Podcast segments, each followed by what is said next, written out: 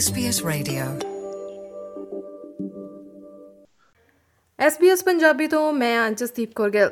ਦੋਸਤੋ, ਸਾਡੇ ਭਾਈਚਾਰੇ ਵਿੱਚ ਜਿੰਨੀ ਆਸਥਾ ਨੂੰ ਅਹਿਮੀਅਤ ਦਿੱਤੀ ਜਾਂਦੀ ਹੈ ਤੇ ਜਿੰਨਾ ਵਿਲੱਖਣ ਸਾਡਾ ਧਾਰਮਿਕ ਤੇ ਆਸਥਾ ਦਾ ਮਿਆਰ ਹੈ, ਉੱਥੇ ਹੀ ਕਈ ਵਾਰ ਕੁਝ ਅੰਧ ਵਿਸ਼ਵਾਸ ਵੀ ਜਿਹੜੇ ਨੇ ਉਹ ਅਕਸਰ ਜਨਮ ਲੈ ਲੈਂਦੇ ਨੇ।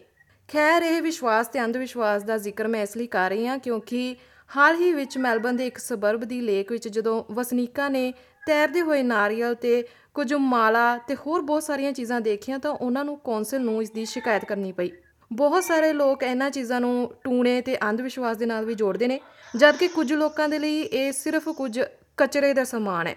ਤਾਂ ਜੀ, ਇਹ ਗੰਦਗੀ ਫੈਲਾਉਣ ਦੇ ਲਈ ਜਿਹੜਾ ਉਹਨਾਂ ਨੂੰ ਲੋਕਾਂ ਨੂੰ ਕੌਂਸਲ ਨੂੰ ਇਹਦੀ ਸ਼ਿਕਾਇਤ ਕਰਨੀ ਪਈ ਤਾਂ ਸਾਡੇ ਨਾਲ ਟੈਲੀਫੋਨ ਲਾਈਨ ਤੇ ਇਸ ਵੇਲੇ ਸਾਂਝ ਪਾਈ ਹੈ ਇਸ ਦੇ ਮੁੱਖ ਸ਼ਿਕਾਇਤਕਰਤਾ ਨਿਰਮਲ ਸਿੰਘ ਜੀ ਨੇ। ਆਓ ਜਾਣਦੇ ਹਾਂ ਕਿ ਉਹਨਾਂ ਦਾ ਇਸ ਉੱਤੇ ਕੀ ਵਿਚਾਰ ਹੈ ਤੇ ਕੌਂਸਲ ਦਾ ਇਸ ਉੱਤੇ ਕਿਹੋ ਜਿਹਾ ਪ੍ਰਤੀਕਰਮ ਰਿਹਾ ਹੈ। ਨਿਰਮਲ ਜੀ ਬਹੁਤ ਬਹੁਤ ਸਵਾਗਤ ਹੈ। ਹਾਂਜੀ ਧੰਨਵਾਦ ਜੀ। SBS ਰੇਡੀਓ ਦਾ ਤੇ।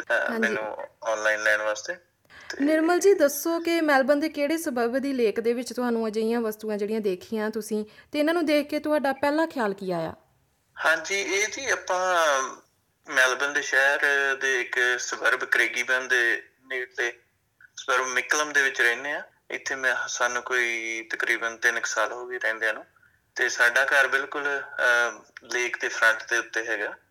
ਤੇ ਇੱਥੇ ਅ- ਅ- ਅਕਸਰ ਹੀ ਆਪਾਂ ਸੈਰ ਕਰਨ ਜਾਂਦੇ ਆ ਆਪਣੀ ਫੈਮਿਲੀ ਦੇ ਨਾਲ ਸ਼ਾਮ ਨੂੰ।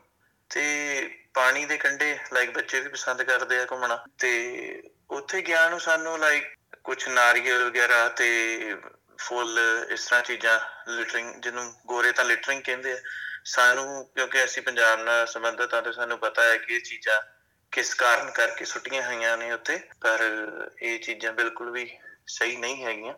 ਜਿਹੜੀਆਂ ਕਿ ਬੱਚੇ ਵੀ ਹੱਥ ਲਾ ਸਕਦੇ ਨੇ ਜਾਂ ਕੁਝ ਵੀ ਹੋ ਸਕਦਾ ਜਿਹੜੇ ਕਿ ਬਿਲਕੁਲ ਸਹੀ ਨਹੀਂ ਹੈਗਾ। ਜੀ। ਤੁਹਾਨੂੰ। ਕੀ ਲੱਗਦਾ ਕਿ ਕੀ ਹੋ ਸਕਦਾ ਹੈ?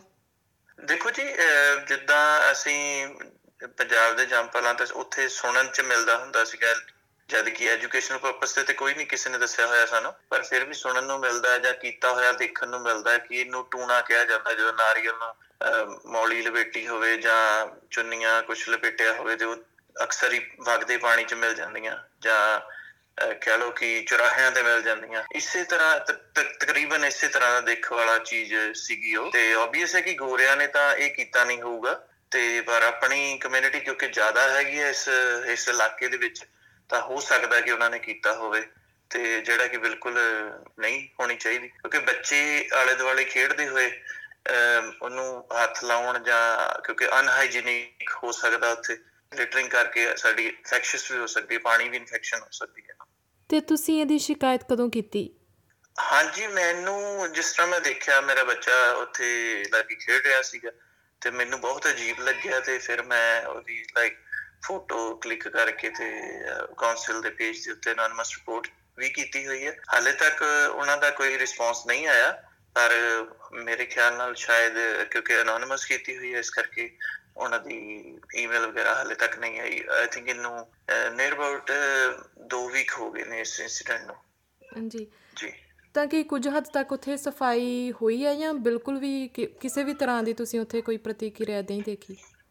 ਨਹੀਂ ਜੀ, ਅਹ, ਕਿਉਂਕਿ ਥੋੜਾ ਮੌਸਮ ਇਸ ਤਰ੍ਹਾਂ ਦਾ ਰਿਹਾ ਹੈ ਤੇ, ਅਹ, ਬਾਰਿਸ਼ ਕਰਕੇ ਕੁਝ ਥੋੜਾ ਬਹੁਤ ਸਮਾਨ ਰੁੜ ਵੀ ਗਿਆ ਤੇ ਪਰ ਸਟਿਲ ਉੱਥੇ ਨਾਰੀਅਲ ਵਗੈਰਾ ਅਜੇ ਵੀ ਘਾਹ ਦੇ ਵਿੱਚ ਕੋਨਿਆਂ ਦੇ ਵਿੱਚ ਲੱਗੇ ਹੋਏ ਨੇ। ਪਰ ਉਹਦਾ ਵੈਸੇ ਕਿਉਂਕਿ ਇਹਨਾਂ ਲੋਕਾਂ ਨੂੰ ਪਤਾ ਨਹੀਂ ਹੈ ਇਸ ਬਾਰੇ ਤੇ ਮੇਰੇ ਖਿਆਲ ਨਾਲ ਜਿਹੜਾ ਵੀ ਕੌਂਸਲ ਦਾ ਕੋਈ ਬੰਦਾ ਜਾਂ ਚੈੱਕ ਕਰਨ ਆਇਆ ਹੋਊਗਾ ਜਾਂ ਕਿਸ ਤਰ੍ਹਾਂ ਮੈਨੂੰ ਲੱਗਦਾ ਨਹੀਂ ਕਿ ਉਹਨੂੰ ਪਤਾ ਲੱਗਿਆ ਹੋਊਗਾ ਇਸ ਚੀਜ਼ ਬਾਰੇ। ਤੇ ਬਾਕੀ ਵੈਸੇ ਤਾਂ ਦੇਖਣ ਨੂੰ ਹੁਣ ਥੋੜਾ ਸਫ਼ਾਈ ਲੱਗਦੀ ਹੈ ਆਈ ਥਿੰਕ ਘਾਹ ਵਗੈਰਾ ਕੱਟ ਕੇ ਗਏ ਹੋਏ ਨੇ ਤੇ ਉਹਦੇ ਕਰਕੇ ਥੋੜਾ ਸਾਫ਼ ਲੱਗਦਾ। ਬਾਰਿਸ਼ ਕਰਕੇ ਵੀ ਰੁੜ ਗਿਆ ਹੋਊਗਾ ਸਮਾਨ ਕਾਫੀ। ਜੀ। ਤੇ ਕੀ ਤੁਹਾਨੂੰ ਲੱਗਦਾ ਹੈ ਕਿ ਇਹਨਾਂ ਚੀਜ਼ਾਂ ਦੇ ਨਾਲ ਸਾਡੇ ਭਾਈਚਾਰੇ ਦੀ ਛਵੀ ਖਰਾਬ ਹੁੰਦੀ ਹੈ? ਹਾਂਜੀ ਬਿਲਕੁਲ ਜੀ। ਇੱਕ ਤਾਂ ਸਭ ਤੋਂ ਪਹਿਲਾਂ ਕਿਉਂਕਿ ਅਸੀਂ ਆਸਟ੍ਰੇਲੀਆ ਦੇ ਵਿੱਚ ਰਹਿ ਰਹੇ ਹਾਂ ਤੇ ਇੱਥੇ ਲਿਟਰਿੰਗ ਜਿਹਨੂੰ ਕਹਿੰਦੇ ਆ ਕਿ ਕੂੜਾ ਕਰਕਟ ਸਿੱਟਣ ਦਾ ਜੁਰਮਾਨਾ ਵੀ ਹੈਗਾ ਤੇ ਇਹ ਬਿਲਕੁਲ ਨਹੀਂ ਕਰਨਾ ਚਾਹੀਦਾ ਸਾਨੂੰ। ਕੋਈ ਭਾਵੇਂ ਕਿਸੇ ਵੀ ਤਰ੍ਹਾਂ ਦਾ ਕੋਈ ਕਾਗਜ਼ ਹੋ- ਹੋ ਗਿਆ ਜਾਂ ਕੋਈ ਵੀ ਸਮਾਨ ਹੈ ਕੂੜੇ ਦਾ, ਉਹ ਸਾਡੇ ਘਰਾਂ ਦੇ ਵਿੱਚ ਬਿਨ ਲੱਗੇ ਹੋਏ ਨੇ, ਉਹਨਾਂ ਵਿੱਚ ਸੁੱਟਣਾ ਚਾਹੀਦਾ। ਔਰ ਦੂਸਰੇ ਨੰਬਰ ਤੇ ਗੋਰਿਆਂ ਨੂੰ ਇਹ ਚੀਜ਼ ਦਾ ਨਹੀਂ ਪਤਾ ਕਿ ਇਹ, ਉਹਨਾਂ ਵਾਸਤੇ ਸਿਰਫ ਇਹ ਲਿਟਰਿੰਗ ਹੈ ਕਿ ਕਿਸੇ ਨੇ ਲਿਟਰਿੰਗ ਕੀਤੀ ਹੈ। ਬਟ ਸਾਨੂੰ ਤਾਂ ਐਜ਼ ਅ ਪੰਜਾਬੀ ਕਮਿਊਨਿਟੀ ਜਾਂ ਭਾਰਤੀ ਹੋਣ ਦੇ ਨਾਂ ਤੇ ਸਾਨੂੰ ਪਤਾ ਲੱਗ ਜਾਂਦਾ ਕਿ ਕੀ ਚੀਜ਼ ਕੀਤੀ ਹੋਈ ਮੇਰੇ ਖਿਆਲ ਨਾਲ ਜੇ ਅਸੀਂ ਸੱਤ ਸਮੁੰਦਰ ਪਾਰ ਆ ਗਏ ਹਾਂ, ਤੇ ਫਿਰ ਵੀ ਸਾਡੀਆਂ ਉਹ ਆਦਤਾਂ ਨਾਲ ਜਿਹੜੀਆਂ ਬੁਰੀਆਂ ਆਦਤਾਂ ਚੱਕੀ ਕਰਦੇ ਆ ਤੇ ਉਹ ਬਿਲਕੁਲ ਵੀ ਸਹੀ ਨਹੀਂ ਹੈਗੀਆਂ। ਸਾਨੂੰ ਚਾਹੀਦਾ ਹੈ ਕਿ ਜੇ ਅਸੀਂ ਸਾਫ਼ ਸੁਥਰਾ ਸਿਸਟਮ ਚਾਹੀਦਾ ਸਾਨੂੰ, ਅਸੀਂ ਉੱਥੋਂ ਛੱਡ ਕੇ ਆਏ ਹਾਂ, ਤਾਂ ਫਿਰ ਇੱਥੇ ਦੇ ਸਿਸਟਮ ਨੂੰ ਅਪਣਾਉਣ ਵਿੱਚ ਦਿੱਕਤ ਕੀ ਹੈ? ਸਾਨੂੰ ਸਾਫ਼ ਸੁਥਰਾ ਮਾਹੌਲ ਮਿਲ ਰਿਹਾ, ਤੇ ਉਹਨੂੰ ਬਰਕਰਾਰ ਰੱਖਣਾ ਚਾਹੀਦਾ। ਤੇ ਬਿਲਕੁਲ ਵੀ ਇਹੋ ਜਿਹੀਆਂ ਹਰਕਤਾਂ ਜਿਹੜੀਆਂ ਉਹ ਨਹੀਂ ਕਰਨੀਆਂ ਚਾਹੀਦੀਆਂ। ਪਰ ਮੈਂ ਤਾਂ ਇਸ ਚੀਜ਼ 'ਚ ਵੈਸੇ ਵਿਸ਼ਵਾਸ ਨਹੀਂ ਕਰਦਾ ਪਰ ਫਿਰ ਵੀ ਲੋਕ ਪੜ੍ਹੇ ਲਿਖੇ ਹੋਣ ਦੇ ਬਾਵਜੂਦ ਵੀ ਜੇ ਇਹ ਕੰਮ ਕਰਨ ਤਾਂ ਬਹੁਤ ਮਾੜੀ ਗੱਲ ਹੈ ਜੀ ਇਸ ਬਾਰੇ। ਜੀ। ਬਹੁਤ ਬਹੁਤ ਧੰਨਵਾਦ ਨਿਰਮਲ ਜੀ ਸਾਡੇ ਨਾਲ ਗੱਲਬਾਤ ਕਰਨ ਦੇ ਲਈ। ਹਾਂਜੀ ਧੰਨਵਾਦ ਜੀ ਬਹੁਤ। ਥੈਂਕ ਯੂ ਦੋਸਤੋ ਇਸ ਮਾਮਲੇ ਸੰਬੰਧੀ SBS ਪੰਜਾਬੀ ਵੱਲੋਂ ਹਿਊਮ ਸਿਟੀ ਕੌਂਸਲ ਦੇ ਨਾਲ ਗੱਲਬਾਤ ਕੀਤੀ ਗਈ ਸੀ ਜਿਸ ਤੋਂ ਬਾਅਦ ਉਹਨਾਂ ਨੇ ਜਲਦ ਹੀ ਇਸ ਦੀ ਸਫ਼ਾਈ ਕੀਤੇ ਜਾਣ ਦਾ ਭਰੋਸਾ ਦਿੱਤਾ ਹੈ। With SBS Radio.